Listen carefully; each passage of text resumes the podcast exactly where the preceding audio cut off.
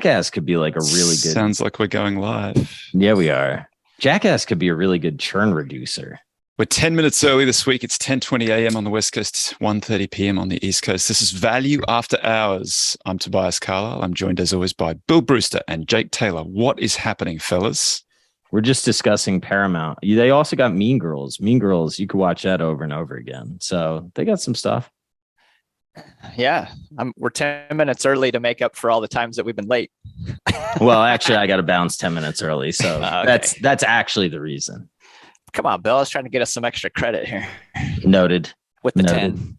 This is a wacky market, fellas. I was um, on Friday. I thought there, there was a pretty good chance we'd go through that my my 20% year on year real bear market drawdown, but we had the bear. monster rally. Build a bear. Yeah, the build a Bear. We haven't gotten there yet. No, it was close. It was like because last year the the market ramped from today through until the end of the year, Mm. and uh, I thought that would make it hard because we'll get that with the market going up. That means we have to rally Similarly. commensurately, yeah, to to avoid a twenty percent bear at this point. But we've got off to a good start on Monday. We really came out of the gates strongly. There you So go. we'll see. They just they don't want you to be happy. I'm sorry. It's a totally arbitrary. Yeah, it's like Lucy with a football. It's, it's a totally arbitrary mark. There's nothing like there's nothing magical about it at all. I just just for just for like For fun. because it happens so infrequently. Like the thing is, it really there have been 50 days over the since 1953 in the S and P 500. Where value outperform. Oh, sorry.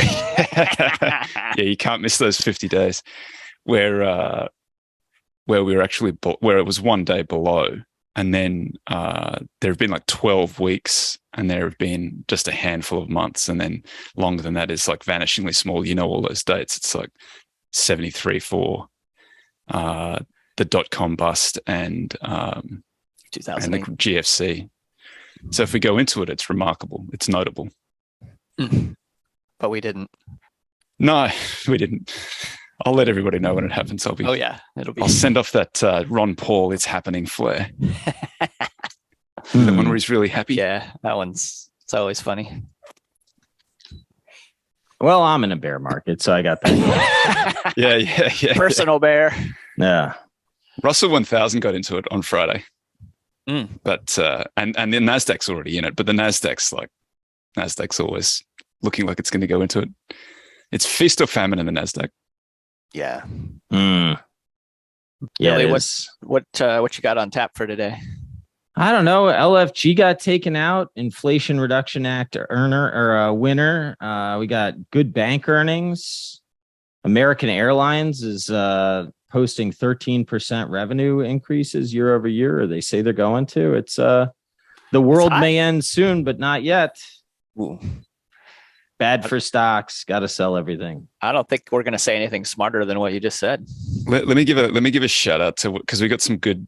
I just like saying these place names. Where are they from? Halifax, York in the UK, Braunschweig in It's like a- Germany. this is like a geography test every week. Like Ca- I mean, me it's better than better than invading the place to find out the name. We just get them to put their name in here. Seacoast, Lisbon, Lisbon, Portugal. Shout out to the Portuguese. I've been loving a book on Portugal. Uh, it's called Conquerors, something like that. Uh, wonder if there's any value investing in buying pro sports teams. Yeah, there's a Spanish investing group that buys invests in pro sports teams. broken down sports teams. Well, they're they're value investors in sports, and they they like to buy they like to buy professional sports teams. You know, the ones that are publicly traded. I think they've done pretty well. Wow, that's that's a real nice probably inequality play there, right? Yeah. Yeah, for sure. Yeah. Smart. because they do well and because they just always do well.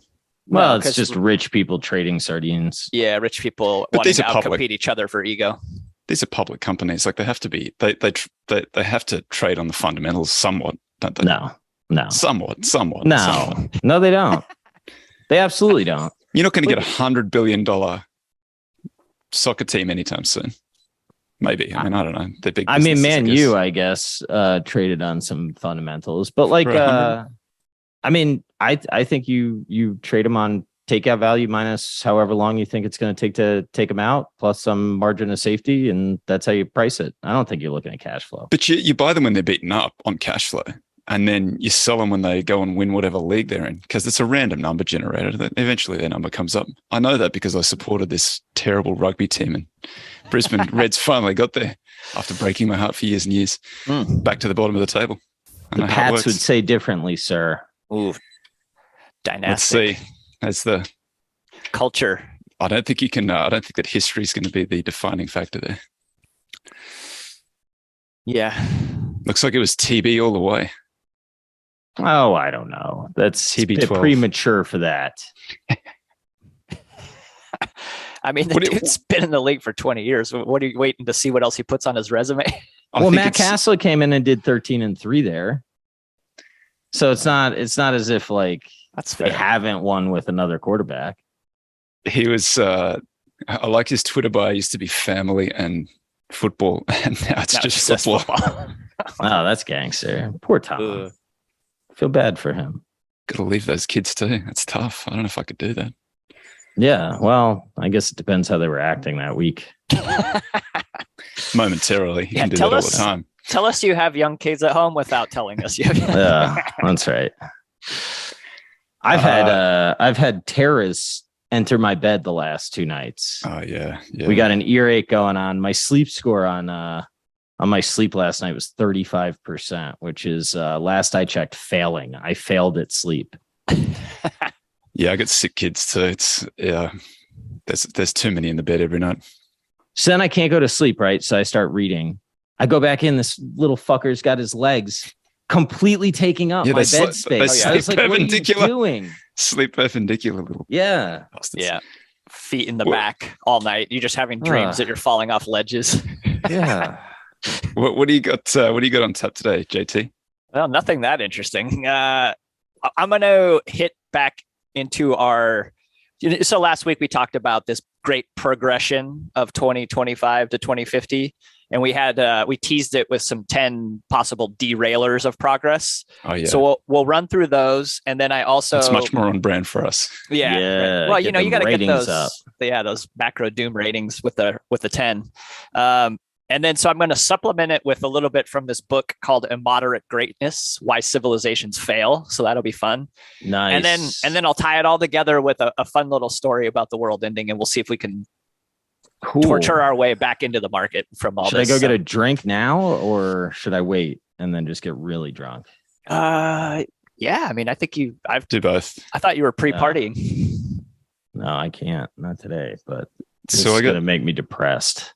I've got two. Uh, just just uh, I got a quote from Cathie Wood. Oh, good. Um, I don't I'm get gonna, enough of these.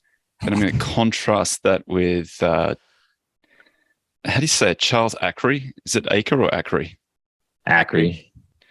So Ackery, uh, from their latest letter from their Q- Q3 2022 from the Focus Fund, uh, just just to just to stick them side by side, just to Shout out to Chuck. I'm sure he's one of the ten. just to see, no doubt. You think Chuck Chuck's he gets the transcript back? at least.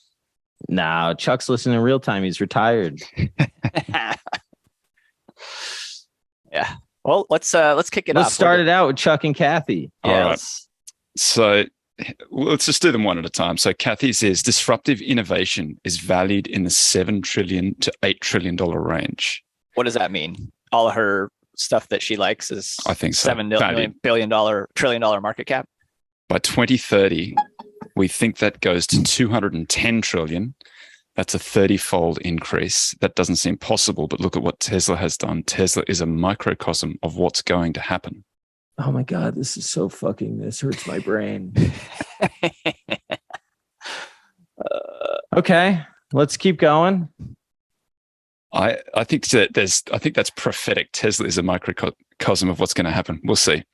So this is the uh, this is Akre. He says um, investors will only recoup bear market losses the same way those losses were incurred by owning equities. This truism has one caveat: losses suffered in profitless and speculative story stocks may prove permanent in many cases. Who you got? Bang. Whoopsies. I think that's? I think Choose your fighter, comment. Bill. Akre's comment is like that is that is the case. If you go back to 2000, and this was one of the one of the papers that I put out a few months ago, uh, that I retweeted, not that I wrote it myself, but uh, and I, I, I forget who wrote it now, but they they showed the uh, they had the three buckets of they had the profitless tech from 2000 declined 90% and then flatlined totally. And then the second wave was the the market leading tech that also suffered the big decline and then the rest of the market followed. And i'd say where i'd say their prediction has turned out to be pretty much the case. Like that's what we saw right? We saw the market fall over after those other two went so that's probably a reasonable description of what is going to happen so i think Akre's they- probably right it on the money starts at the periphery, like the furthest storytelling, and works its way towards the actual real businesses eventually. Do you think that's the periphery? Like when that when the market's running up, isn't that the kind of isn't that ground zero?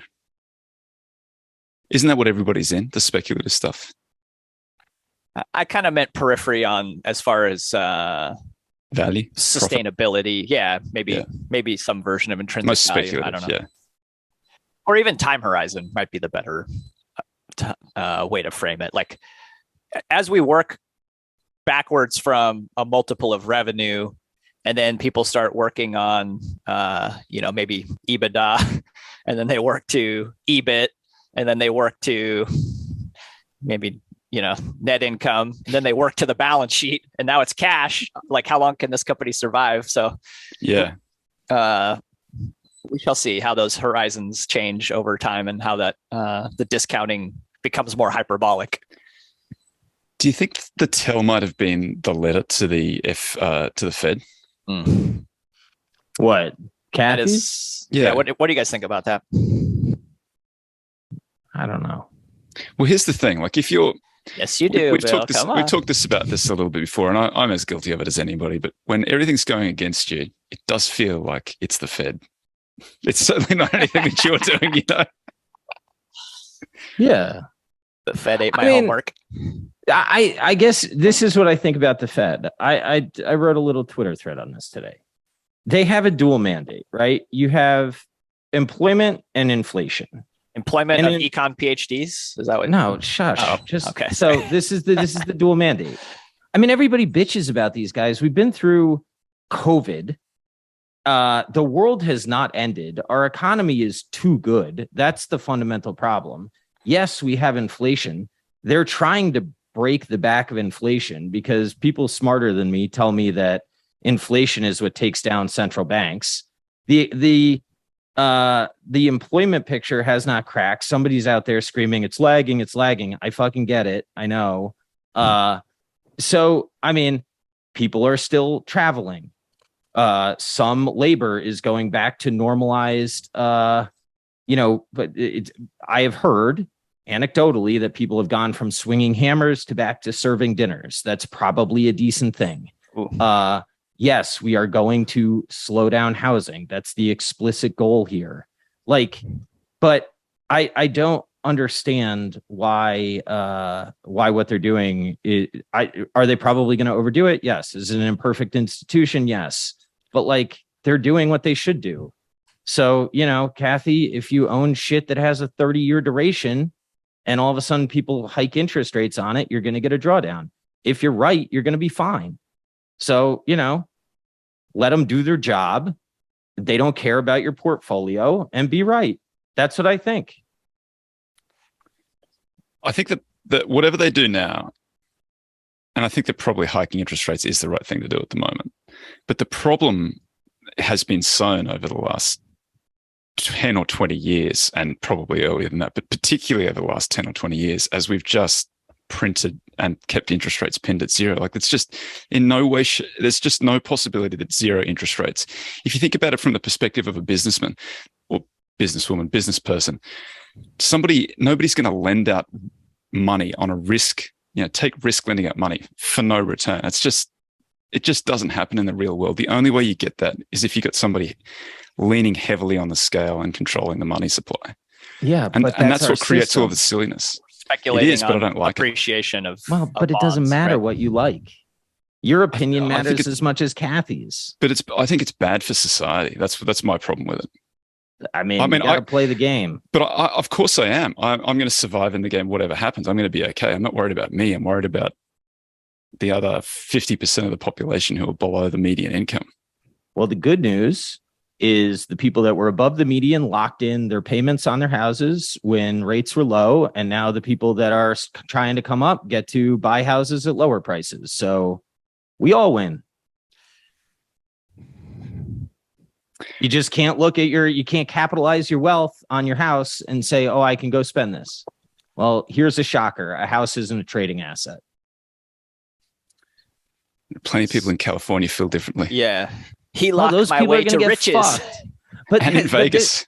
This, this, isn't a new story, right? This is an asset. Uh, it's a, some form of an asset liability mismatch. You incurred an asset that has a 20 year duration and you treated it as if it was a six month asset. So you're screwed. Sucks. Next. But they're sort of encouraged into it. Like it's not when it happens systematically, they're they're encouraged into it. It's not like it's it's any individual who's made a silly decision when it's happening on mass. Like somebody somebody has created the conditions. An I entity know, has cre- created those it's conditions. Greed.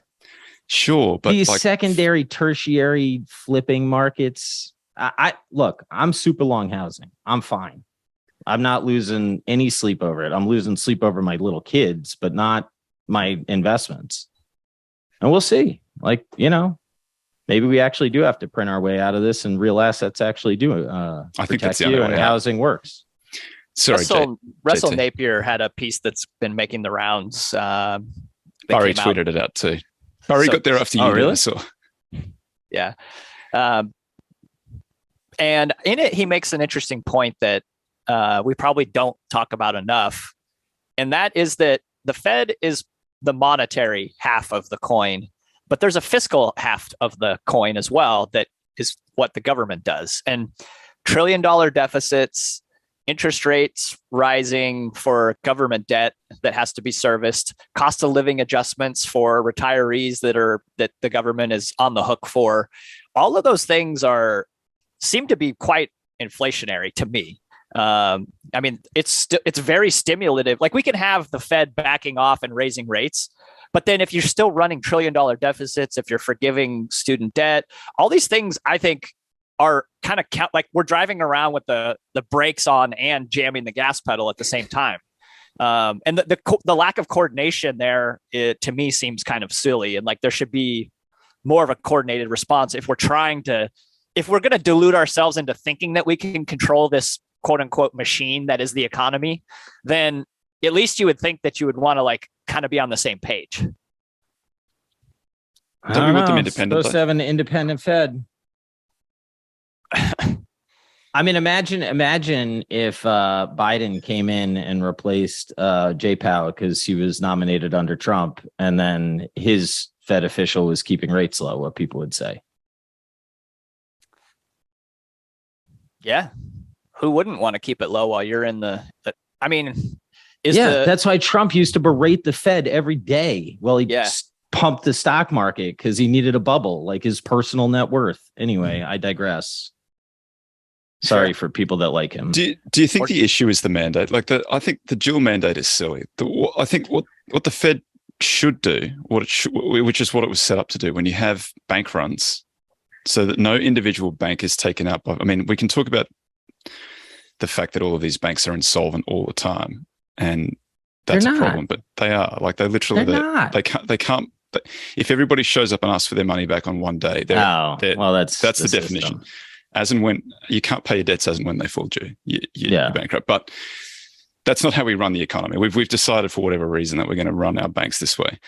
So when you have a bank run, they should be able to they have a, a central bank that they all own that coordinates the liquidity between them to stop that thing from happening. So everybody who lines up out the door gets paid. That's what it should do. And instead we've given it like employment and asset price stability which nobody can control. Climate change throw that on there too. Yeah. These are things that the central bank can't control. And it's silly to pretend that they can.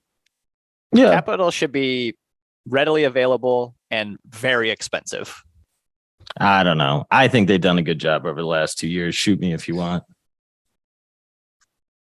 I think they kept rates low, that probably too possible. long. I, I'm not sure I disagree with you, but it's the 10 years before that where I take umbrage that they could have been making room for to have more options and they are trying to do it now. That's what they're trying to do. He's trying to create headspace now so that when we really get the flush, then they can they can pull the interest rates down. But you know, if you look back at the experience of every other time that the market's fallen over, they've done that closer to the top, honestly, and the market's then proceeded down for more than like a year after that. So, what the Fed does in the chaos won't make much difference. Yeah. Well, we won't have inflation if the chaos ensues. Well, we So they could will have done we'll have job. both. We can have both. Nah. You can have Dude, CPI China's going to implode, man. I mean, the macro backdrop is not pretty right now. I saw that they didn't release their numbers. Yeah. I mean, China, Is that right? You can just not do that, evidently. talking about invading Taiwan. Shit is fucked up over there. That's a scientific term. Yeah, that's the I don't know how Europe, you handicap that. Where's stuff. demand coming from in Europe Speaking of over the next 12 handicapping, what have you guys seen this like 25% chance of nuclear uh engagement? I don't want to talk say? about it. Is that that is that that minutes to midnight thing? Like they always, it just it's always one one minute to thirty seconds to midnight, one second to midnight. You know what bothers me about that is like I couldn't tell you what the odds are that my wife's going to make chicken for dinner tonight. And Yeah, yet you are on the in yeah, you can come up with like 25% in a you know, somebody who's got their finger hovering over the button and you somehow can untangle this whole like convoluted geopolitical mess. I, I I mean, the- actually I find it to be irresponsible actually to say those kinds of I things. agree. Yeah. I agree. Tim Dillon had a good podcast about this. I don't know that I agree with what he said, but he had a funny podcast about it. Is that right? Shocked me. Yeah, he was just like, I, I'm not even going to say it. You can listen to him. But the his point was so like, many- we're really going to like amplify our, our, ourselves into nuclear war over like this. I, we're just I going to get kind of- ourselves all fired up about it. It's all politics is domestic. They're not talking to all politics is domestic. It's all about what's going on at home, both Yeah. sides. And the, but to, to go back to that nuclear we- that who knows when that you know the US has lost nuclear weapons, and I would say the new the US is more responsible in tracking its nuclear weapons than almost any other country in the world. We don't know where a lot of the nuclear weapons are. It's inevitable that one gets blown up. It's inevitable. It's scary. Like they could do it over a, a heavily populated city just by blowing up the like you can make it a dirty bomb by just blowing up the bomb and like not actually setting it off in a nuclear like just spreading the nuclear waste all over the place. Awful. Horrifying. wow, stimulative though. You got to rebuild all the houses. Uh, That's that broken window fallacy. Oof. We're we're not going to. I'm not going to All let right, that run on this podcast Let's anymore. just I figured that would trigger you both. You're welcome. Yeah, Caleb Proctor says 25% chance of nuclear showdown is high enough that I'd not come to work tomorrow. I agree. Oh man, we Yeah, should that's just not let's great. let's let's get into my topic. We're too close to it already, so it'll be Yeah, that works. It seems like it. something that can Yeah. derail the progress. All right. So I'm gonna like bang through these 10 derailers of progress, and then we're gonna get to like the more fun part of the story. But if as you recall, this was uh from oh shoot, what was the guy's name? Peter Leydon, and he had all this kind of, you know, I'm not gonna call it magical thinking, but uh hopefully rosy scenarios that I I'm you know, I think we're all praying come about. Um, but here's what might derail that progress. Uh, number one, liberal democracies fail. Uh, basically, we have a hard time like effectively carrying out actual will of the majority uh, because of uh, structural problems within our democracies that make it hard. Like we're kind of being divided and conquered a little bit by our political parties. Uh, Quasi civil war. Or number two, uh, zealots on both both sides they get desperate and start talking about civil war, and it learn leads into actual political violence. Maybe January 6th is a I don't know, somewhat of a precursor of that idea. Those three are basically the same thing, right? There's just problems with democracy, and that's since democracy's existed. That's been the case. But uh, and I don't think he's wrong. But sometimes I think that's those things might be good things. But keep on going. Number three, enforced groupthink. Uh, zealots on the far left take cancel culture too far and stifle open debate. And then uh, we end up with less of a pluralistic society. I think that's, What does pluralistic mean? uh, I think it, in this context, uh, like wealth, like well articulated, um, like on multiple sides. I'm gonna take a shot at the right on this too. It's not like Do they're uh, super uh, accepting of RINOs, for lack of a better term. Yeah. Advocating a system in which two or more states, groups, principles, sources of authority coexist. Okay. Cool. Okay. Losing track of truth. Uh, facts get more and more contested. Uh, people can't communicate across parallel universes of media. That feels pretty real. Um, science starts to get jeopardized and politicized. That also feels a little real. Uh, tech gets demonized. This uh, might be that's uh, true. a scapegoating of tech companies that yeah. might lead to less technological development over the next 25 years. Yep. Uh, genetics gets shut down. Uh, that's yeah, kind of a you know religious angle on that one. That's we've seen that before. Uh, nuclear bomb explodes, so we think we've already delved into that one enough. Uh, yeah. I, I, I, don't mean that that's going to. I don't think that ends it, but yeah, that's a risk. I don't know if it ends it. I think we'd keep on going after that. We'd well, and I think that after, like after their argument is that uh, actually that that would shut down like nuclear energy research uh, that we probably need if we're going to transition off of hydrocarbons. So um, similar to what happened actually like the first time around when we bombed Nagasaki. Um, desperate oil states uh, as we shift from carbon to, to cleaner energy. Who knows what kind of you know gambles that they might take uh, if their access to power, which is oil, is is being you know jeopardized. Just just before you move on to that point, do you think that like for geopolitical reasons, getting off oil that seems to be one of the reasons why you get off oil, right? But then if you need a whole lot of these rare earth minerals to um, to jump into batteries, like doesn't that like isn't that in the name the, the fact that it's rare earth doesn't that mean that it's hard to find? Uh, I think it's not that they're hard to find, quote unquote. It's that they're they're so diffused that you have to process a shit ton of materials to get them. So they're rare in the instance of like, you know, a rock has a small amount of it, uh, so like actually like getting a concentrated enough amount to create these batteries or whatever it is you're trying to build is just takes a lot of energy to to harness it and get it all into one place. Okay. So they're not uh, abundant. so they're not abundant. Yeah, they're they're rare. uh, balkanized world. Uh, this tackling some of these global problems that we're that we've been talking about is probably really complicated if we don't have a you know a kind of globalized uh, approach and uncoordinated uh, like localities arguing about things. Um, China hot war. Uh, this is the last one on here. Just basically, China and the U.S. battling each other uh, would be detrimental to this great progress. I think everything except for that last one we probably overcome and still get there. But that last one, that's civilization destroying if that happens. Yeah, all right, now let's bang out Immoderate Greatness, uh, Why Civilizations Fail by William Ophuls. Uh, I like it. Yeah, it's a nice little short, you know, uh, well, it's actually pretty well articulated and well reasoned first principles uh, approach. Shout out to my buddy Mike McCoy, who uh, gave me this book recommendation. Uh, so, number one is ecological exhaustion. and this guy, Francois Renard de Chateaubriand, I believe his his name is said. Uh, Good name. Yeah, he says uh, forests precede civilizations, deserts follow them.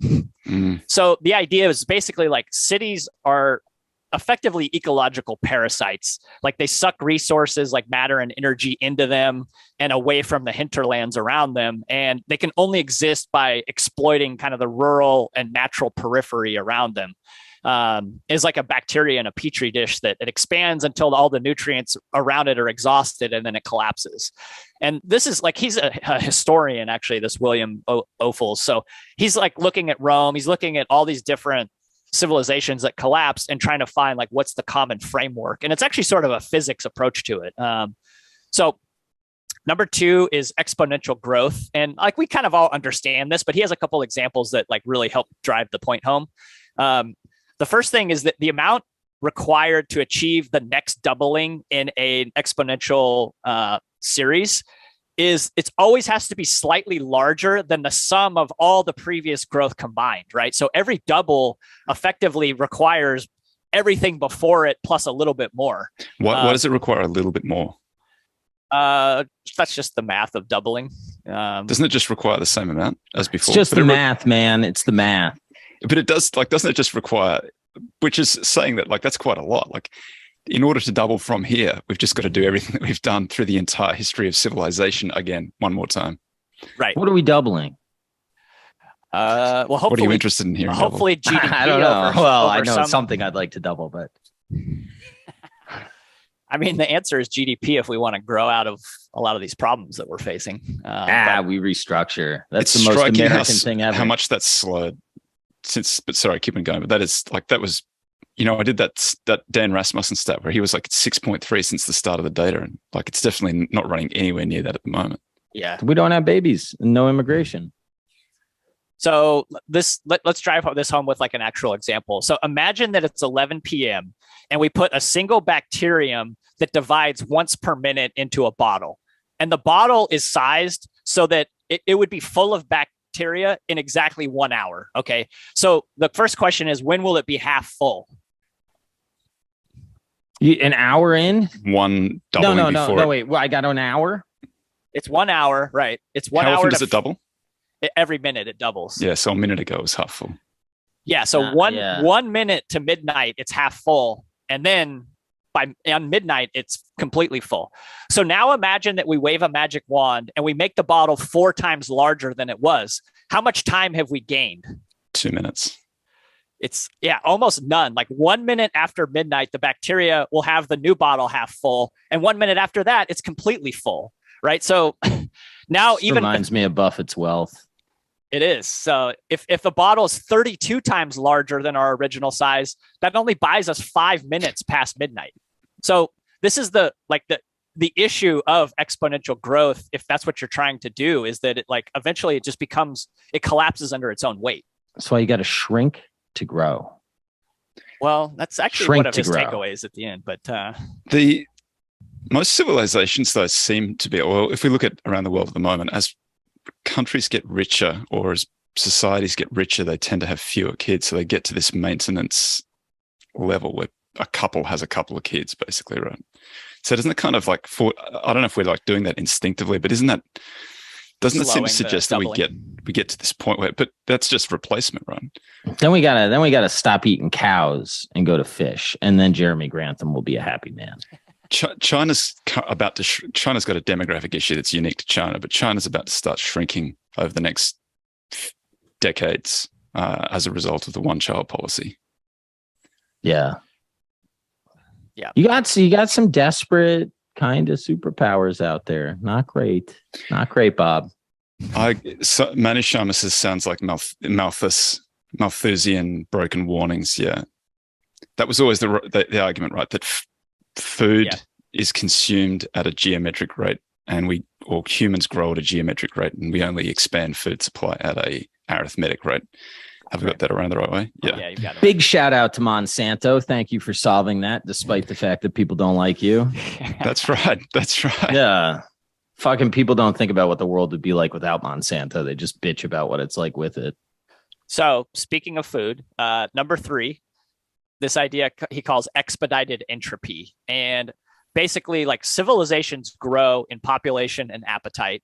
And so the demand for agricultural products is bound to increase as this is happening. But the natural state of land is in, basically incapable of meeting this demand. And so external energy has to be added to boost the yields of that land. Uh, and so he says the quantity of energy consumed per unit of output rises higher. Industrialized agriculture is a biological machine that turns petroleum into calories at a ratio of approximately 10 to 1. So, uh, like basically, like we're we've talked about this on the show. Like we're converting oil into food effectively all the time, but it's it's 10 to 1 uh, in his estimation. I, I'm not sure if uh, Vaclav Smil's comes in at that same number, but um, but the idea being that like you are There's still some loss in the process, right? There's- whatever, there's whatever, wherever. Vaclav gets to, it's it's a it's the ratio might be wrong, but it's comp, it's something like that. It's there's a lot of loss in it. Right. And so he says, like, you have to think about the energy return on investment, E EROI. And that's how much energy does it take to capture the useful energy that we actually use? So it used to take the equivalent of one barrel of petroleum to obtain 100 barrels of energy equivalent, right? Because it was so easy to get out of the ground. It was so plentiful. Like, it didn't require any kind of heroic measures to get it. That ratio's declined now to 15 to 1 and it, it actually like this whole idea of peak oil is sort of like a weird conversation because it, it has nothing to do with the total quantity. That's that's less important. What's what's more important is the net available. So you could have a billion barrels of oil but if it took such herculean efforts that it required 500 million worth of energy to get them out now you're down at an eroi of only like two to one. And that's the important number. Um, so basically like there's there's a, a tendency for civilizations to continue developing despite the fact that they're accumulating a kind of a thermodynamic debt that has to at some point be paid off Sounds like a um, good argument for the Inflation Reduction Act. I'm not kidding. We do need to give that third mandate to the Fed, it turns out. Yeah. I'm not kidding. All right. Number four, uh, excessive complexity. I know we've talked about this on the show as well when we talked about like nuclear accidents and how those ha- come about uh, and normal accidents in Charles Perrow's framework. Uh, but imagine a skilled juggler and they're very good and they can handle 20 balls at a time, right? But what happens if you throw that 21st ball in? Like they start getting dropped. Um, and a complex civilization is basically like millions of individuals engaged in this mass mutual juggling act, right? And we saw how that broke down the complexity of all of our supply chains when you threw that ball of you know COVID into it. Uh, well, if you, know, you shut it all down, it turns out that it's hard yeah. to function. Yeah, and it's hard to get, back going again, right? Like it's hard to get all the balls coordinated. Um, yeah, don't shut so, it all down at once. As a that's a good another approach. Yeah. Um, so problems that once were separate, they actually start to the coalesce together in what they call like a, a problematique um, I'd never heard that word before, but it's it's basically like a, a, nexus of problems that mutually aggravate each other. It's sort of like how do I say this? Synergies, problematique, like problem problematique with a a t i q u e at the end of it. Uh, All right, I'm gonna French use that problem. tonight. Must be French. Yeah, I'm gonna use that tonight. a problematique. so that's what the kids' football team has. They just all suck. You yeah. have a problematique. It might be the coaching. Uh, so hey, now it is. And then uh, and lastly, so these there's the, all these feedback loops that are operating in nonlinear fashions that lead to chaos. And we've talked about this before, right? Like systems that they start to become impenetrable, less predictable, less manageable because they start getting so complicated, right? No one can wrap their mind around all these interactions. Uh, number five is moral decay, and he's you know he kind of breaks this up into ages of there's the age of pioneers or conquest. That's like the early civilization then you know things are working and they move into commerce and then there's affluence and then intellect and then finally decadence. And that's what you know the moral decay eventually turns into. Uh, and then the last one number six is practical failure. And that's when you know affairs that are when the affairs are far from simple and morale morale is low selfishness crowds out sacrifice. The interests of the masses and the elites diverge and the elites themselves are divided into warring factions. And basically like planning becomes impossible in the long term. And you know uh, expedient decisions abound. Uh, investments in physical and social infrastructure create like entrenched habits and patterns and institutions and ideologies. And basically like society becomes very brittle and it starts to break up uh, and he says governments at that point usually trash their currency uh, and I'll close this little section with the, the last thing. He says, It takes protracted hardship to convince people that the world to which they have been accustomed has changed irrevocably. So uh, that's that is immoderate greatness. And I'll just this last little bit. Uh, this is the more fun part. Here's your dessert. Uh, have you guys ever heard of Harold Camping before? No. mm Did he invent camping? No. That'd be uh, sweet. Did he invite Camping World? founder of Camping World. No, awesome. Makes sense. I mean, sometimes you're just born to have to play a role. Born right? to greatness. Uh, yeah. So Harold Camping and the end of the world. Uh, so Harold Camping was the president of the Christian Family Radio Network, and he predicted that the world would end on May 21st, 2011. Now, spoiler alert that it, the world didn't Nailed end it. then, uh, but he had, through his reading of the Bible, had had teased out that it was going to be 7,000 years exactly after Noah's flood, which would have been 2011 in his, however he figured that out. Um, and of course, being the president of this like radio network, he he publicized this coming apocalypse, and lots of people were convinced, and they donated their money, and in some cases, all their worldly possessions to fund this publicity campaign. So there were billboards all around the world. They spent more than a hundred million dollars on marketing so this. Fucking stupid.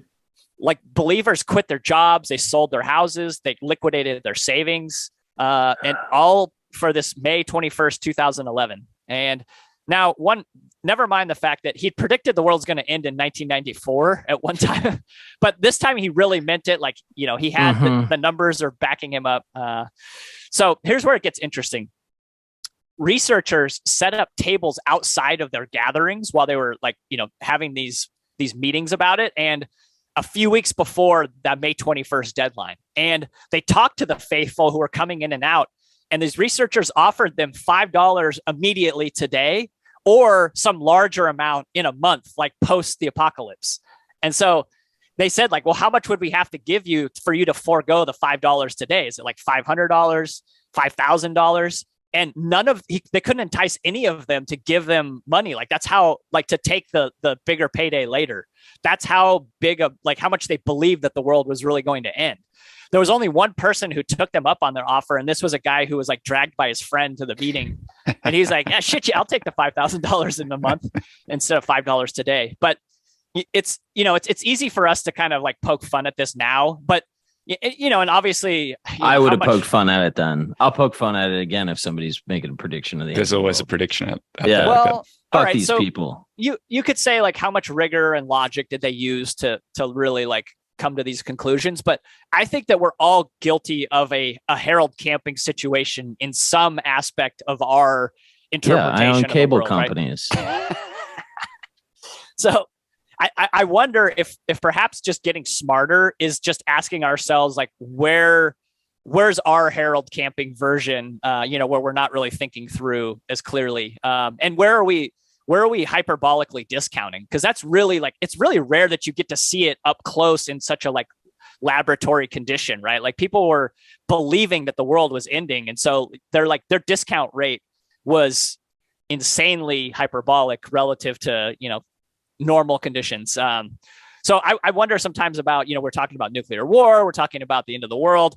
Like is there possible that some version of this happens in every bear market where you you know the economy is so scary? Like you're what you you want to take that dollar today even though you you know that it's probably worth more in the future but it's too painful. Maybe it's not going to happen. It's too too much fear um, and therefore you just punt on it and you sell today and um, you, you're basically hyperbolically discounting similar to the Harold camping situation.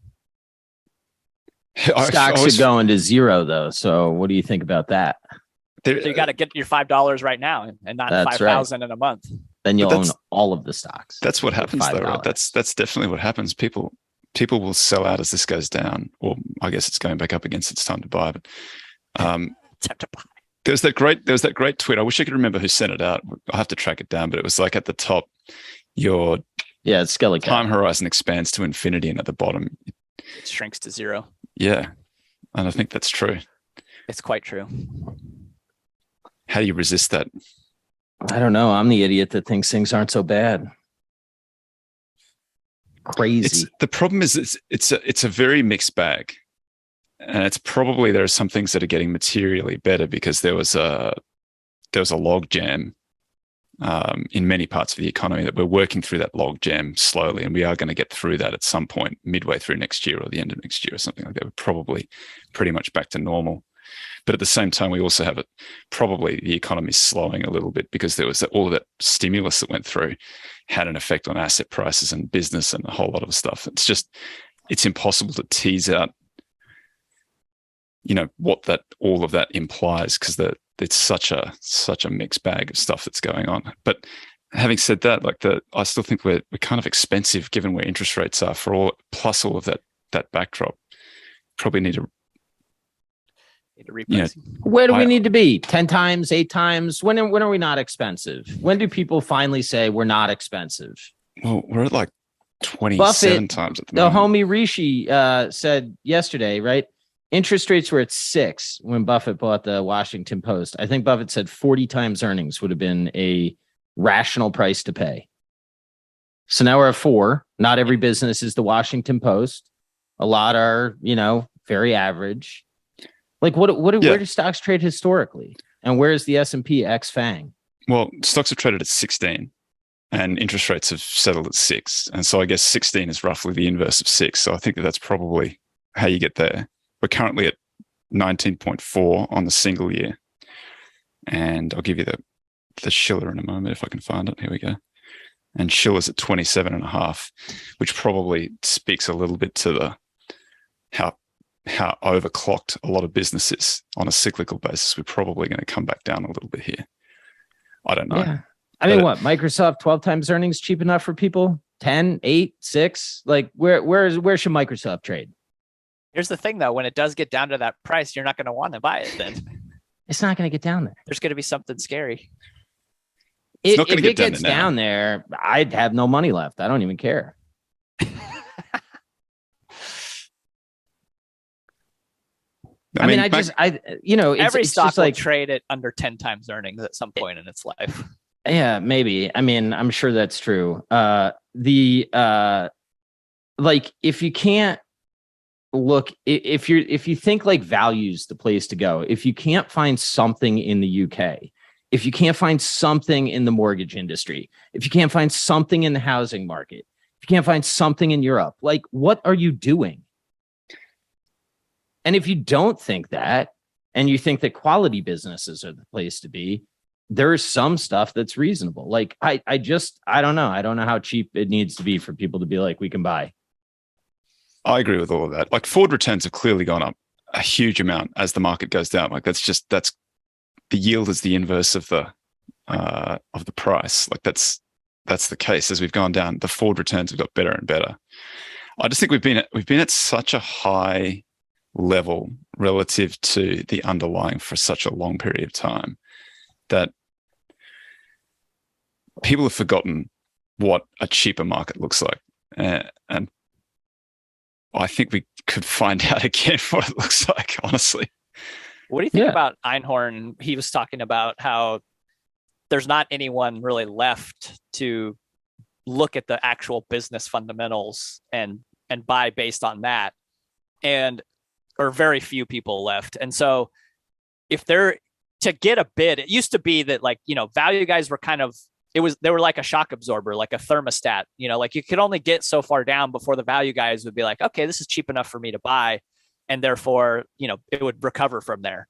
Whereas, you know, if, if you if that population was decimated for some ecological reason, perhaps low rates, uh, you know who's left to buy at you know like how low does it have to go to create a whole new batch of value investors that want to come off the the sidelines i don't know it's an interesting two times earnings that's the same argument that uh, experiment that's michael green's argument though that's what he says that value that investors to, get fired so that does that say infinity or zero? Like, because I don't understand the so, two. Uh, Two's like the I, answer. To, to be fair to Einhorn, what he was saying in that, like everybody grabbed the headline where he says value investing is not going to work anymore. But the the full quote, he was very positive about. He was like, "This is going to be great." Like we were paying, we were paying nine times for things that we thought were cheap, and now they're at three times. Like this is a no brainer. This is e- easy game. And I do think there's a lot work. out there. But there's a whatever whatever the the subsequent return in the stock price is is almost irrelevant. Like you're baking in your returns when you buy. Like you're getting reinvestment and flows when you're that's like that's what we that's why we're value guys, right? We're looking at the fundamentals. We care about the fundamentals, not the subsequent stock price performance. You're getting all of that baked in when you buy. So like there are very good values out there right now, I do think. And the forward returns are higher than we've seen at any point since this podcast started. So I'm very positive I think in the short term, though, there's going to be a little bit of chaos. But I don't invest on that basis either. To be fair, I throw all of my money in the market when I get it, wherever it is. I mean, I don't. I have I have an emergency. Like if I see risk, I will put this out, and that's not out. Like like if I if if it, if I get like if I really think people are panicking, I'll bet that money. And I'm not betting that money right now. But this is, this is a stupid conversation that people are having about where things are going, what the Fed's doing, all this nonsense that that is taking yeah. so much time and brain space. Like, look, at the end of the day, the biggest problem right now is the economy is too strong. I gotta think there's some stock that benefits that you can look into that, you know, there's some carnage somewhere. Like God forbid the Fed ever cuts rates again, the the mortgage industry is going to have a massive bounce back. Do I own more anything mortgage related? No, fuck no, I wouldn't touch that. But somebody might. Yeah. I mean, there's something to do. I know it. I think there's lots of stuff out there. There's lots of cheap stuff out there. Yeah. So, you know, I don't know. If there's nuclear war, doesn't matter much. And it'd be a great buying opportunity. It's very stimulative. super stimulative. But Bill, when you say that the ec- economy's too good right now, what does that mean? It means that labor isn't cracking, right? I mean, that's the what last the, one. That's what that the hope. Fed wants. I know, but like, I mean, look, I'm excited to read the advertising companies. Let's see what the advertising companies are saying. Hmm. I, I bet it will be soft. in the coal mine. Well, you would yeah, think advertising right. would lead. I think So that we'll they, see. I think they do. The there are a lot of layoffs going around though. We've seen all like everybody, Meta, Google, uh, Yeah. Microsoft, uh, Intel cutting a whole lot of people. Like those are big numbers. When they cut, it's like thousands. Yeah. Twitter soon. Just Yeah. yeah, Twitter's Twitter. going to have a lot. Is Twitter still numbers. there? Is Twitter still going? Yeah, I don't know. I mean, you know, if people would stop spending, we'd have less inflation. Tourism, 33%, you know, prices increases and people are Year spending year. money like crazy. Off a bad Yeah, and they're mark. just, you know, Off a low mark. Still even out of your American is increasing revenue. American sucks. Terrible operators. People still fly them. And it's mostly discretionary. They haven't even had the business return. That's crazy. What was the that that um Russell Napier? Do you want to talk about that article a little bit? Did you read that, Bill? No. But I I mean I follow what Napier says. I'd probably follow. capex boom. That's an interesting thesis, huh? Yeah. Do you, you probably do you want to do you want to take a go at articulating what he said? You would do that, wouldn't you? uh, But is he saying fiscal policy is now the has the upper hand and uh, it's yes, central banks are neutered, and it's going to be governments that are going to be allocating capital via guarantees on loans to companies. So Yeah. keep it off your balance sheet, quote unquote, even though it's really a you know off, it's kind of a shadow balance sheet liability. Uh, but underwriting, like basically like government directing who gets money, and then that's where the economy will morph, and there'll be a big capex boom because of that, like a greening of the of the economy. Effectively, I think he's mostly talking about, uh, and that everyone's going to be pretty happy about it in the short run because it's going to be very stimulative and look like uh, you know, like, hey, we've got all this money, but then it will turn out that a lot of that capital will have been misallocated into projects that probably should have never been funded, which is uh, history's got a pretty good track record on governments not being the best cap allocators. And then you end up with uh, stagflation later. But any he says any calls for stagflation today are so premature, and that you basically are like a little oblivious to history, uh, and that's going to take a while. But when it does come, it's going to be then it's going to be bad. yeah. I got a good line that I, one of my, my favorite line. Teddy Roosevelt once said that in terms of foreign policy, one should speak softly and carry a big stick. What does it tell you when central banks speak loudly? Perhaps that they're not carrying a big stick anymore. Yeah. I thought that was. I, Stop paying attention to the Fed. I, Yeah. It's funny because I there's I don't think there's a day that goes by when they don't get some Fed president or jawboning. every day. Like day. Rudy Havenstein collects them as they come through, but it's just it's amazing. Like, is that all they do? Comment to the media? And it seems that they give they've either they've got different roles, right? Some it's it's almost like they're trialing thought balloons and they just want to see which one gets picked up. Some of them are really bearish, some of them are really bullish, some of them say interest rates are going up, some of them say interest rates are going down. There's no consistency. They all vote consistently, but there's no like consistency just- in the public comments. It's where we are. We see how the sausage is made and everything now. There's no privacy anywhere. The fact that the There's no sausage is- expectation for it. it, the sausage is made so haphazardly, so chaotically. I don't know if I want to eat those sausages anymore. Well, it, it's always been this way. Not that I have you any just choice. didn't know it. That's right. So Well, I who think cares? everybody's- Everybody Ignorance speculated that this is what happened. I should have taken nobody- the blue pill. yeah, this isn't like I don't think this is new. I just think there's a thousand distribution mechanisms now, and everybody can say what they think. I'm on a podcast. Who the hell am I? Plug me back into the matrix. Did it on a podcast. Yeah. Uh, I want to come back as someone important, like a podcaster. Please. YouTube influencer. Oh. influencer. Is there is there a worse insult? Really? That's just that, there's nothing that anybody can say to you that's worse than that. How dare you, sir? Yeah, that was Uh, my aspirational goal, man. Hit us with some uh, hit us with some questions. Let's.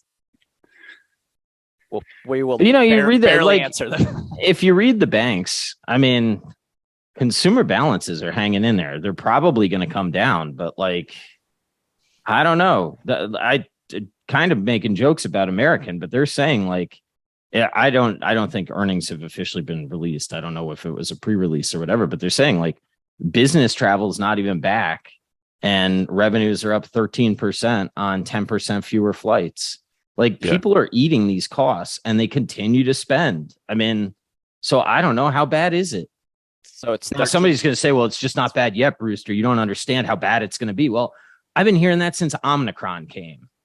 Right. And, the, and, and I've hmm. been hearing that we're going to kick the can down the road. I haven't heard for a while. the whole time. Right. Like it feels like I'm just living Groundhog Day. And, and maybe I don't know. Maybe I don't know how it feels to have something hell unfold over 18 months. We've seen we've seen we've seen some stuff in this since this podcast has been alive. Like we started out 2019. We've seen the ah. COVID crash. the world was a kinder, gentler place back then. Nah, no, it wasn't. We we saw the COVID crash and we saw that monster sugar rush run where everybody was in the markets, and now we've seen like we're we're Selling we're in one of the worst JPEGs to each drawdowns. other.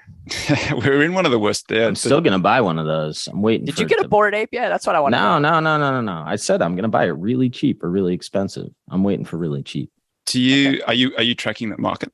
Because I heard that they were like you could get them for like seventy something dollars now. Like, isn't that that's that's about the price? that- Ah, 70 bucks, getting closer. I wouldn't mind five. Ouch. no, just So you wait, like seventy. taking the family to don't wanna spend Chipotle is a seventy dollar adventure, but the Bored Ape thing is not worth the. I don't know. I I still think that community's probably got cool stuff going on. I'm not trying to shit on them, They, but I don't want to spend seventy dollars on it. They got a. Uh, I, I don't know which. but you were which- this close when it was twenty five thousand. No, I wasn't. whichever group investigates but- the securities, I, f- I forget who it is. I don't know if it was the New York Attorney General or if it was the SEC or who went after No, these we, guys. we But don't someone have has, anybody in that role the sheriff has sent them a letter anyway, asking them for for what? I don't know what a response, I guess, to to show why it's not securities offering. Oh, I think it probably is, right? That's the past. Tech, This is bro. the future. We're Tech bro. It we're funny going. how they. We don't need regulations. It's weird how they go after this stuff so far after the fact. Like, where were these guys a year ago when this stuff was in at the absolute roaring peak of like that was about a year ago that stuff was where were they then why are they doing it now like everybody's already busted on that stuff Yeah. everybody's already lost their money The barn already burned down. The horse is gone. The there's no horse well, you don't want it to happen. There was never again, any I horse. guess. it is a it's an interesting. I mean, that same thing happens with stocks too, right? Like it completely melts down, and then they come in and like look for the bodies that are charred. is it because you've got damages then you can show the damages but then aren't they as the regulator shouldn't they their be like front running that stuff i mean they've they blocked that bitcoin etf for so long it's just it's strange to me that that for whatever reason that's the thing that hangs them up there's like so many worse etfs out there Yeah, it's kind of weird. you can speculate on Bitcoin all you want in But any not an brokerage ETF. account, but not through an ETF wrapper. we yeah, gotta that doesn't make people. sense. The derivative is the security. That's Yeah. kind of wild. Yeah. Huh. Well, I think we solved the world's problems, gents. It's all going to Certainly identified some of them. Where are you guys at on? We've we've done two polar opposites. Last week it was it was greatness and progress, and this week it was calamity. Like where where are you falling on the spectrum now? Hell is coming.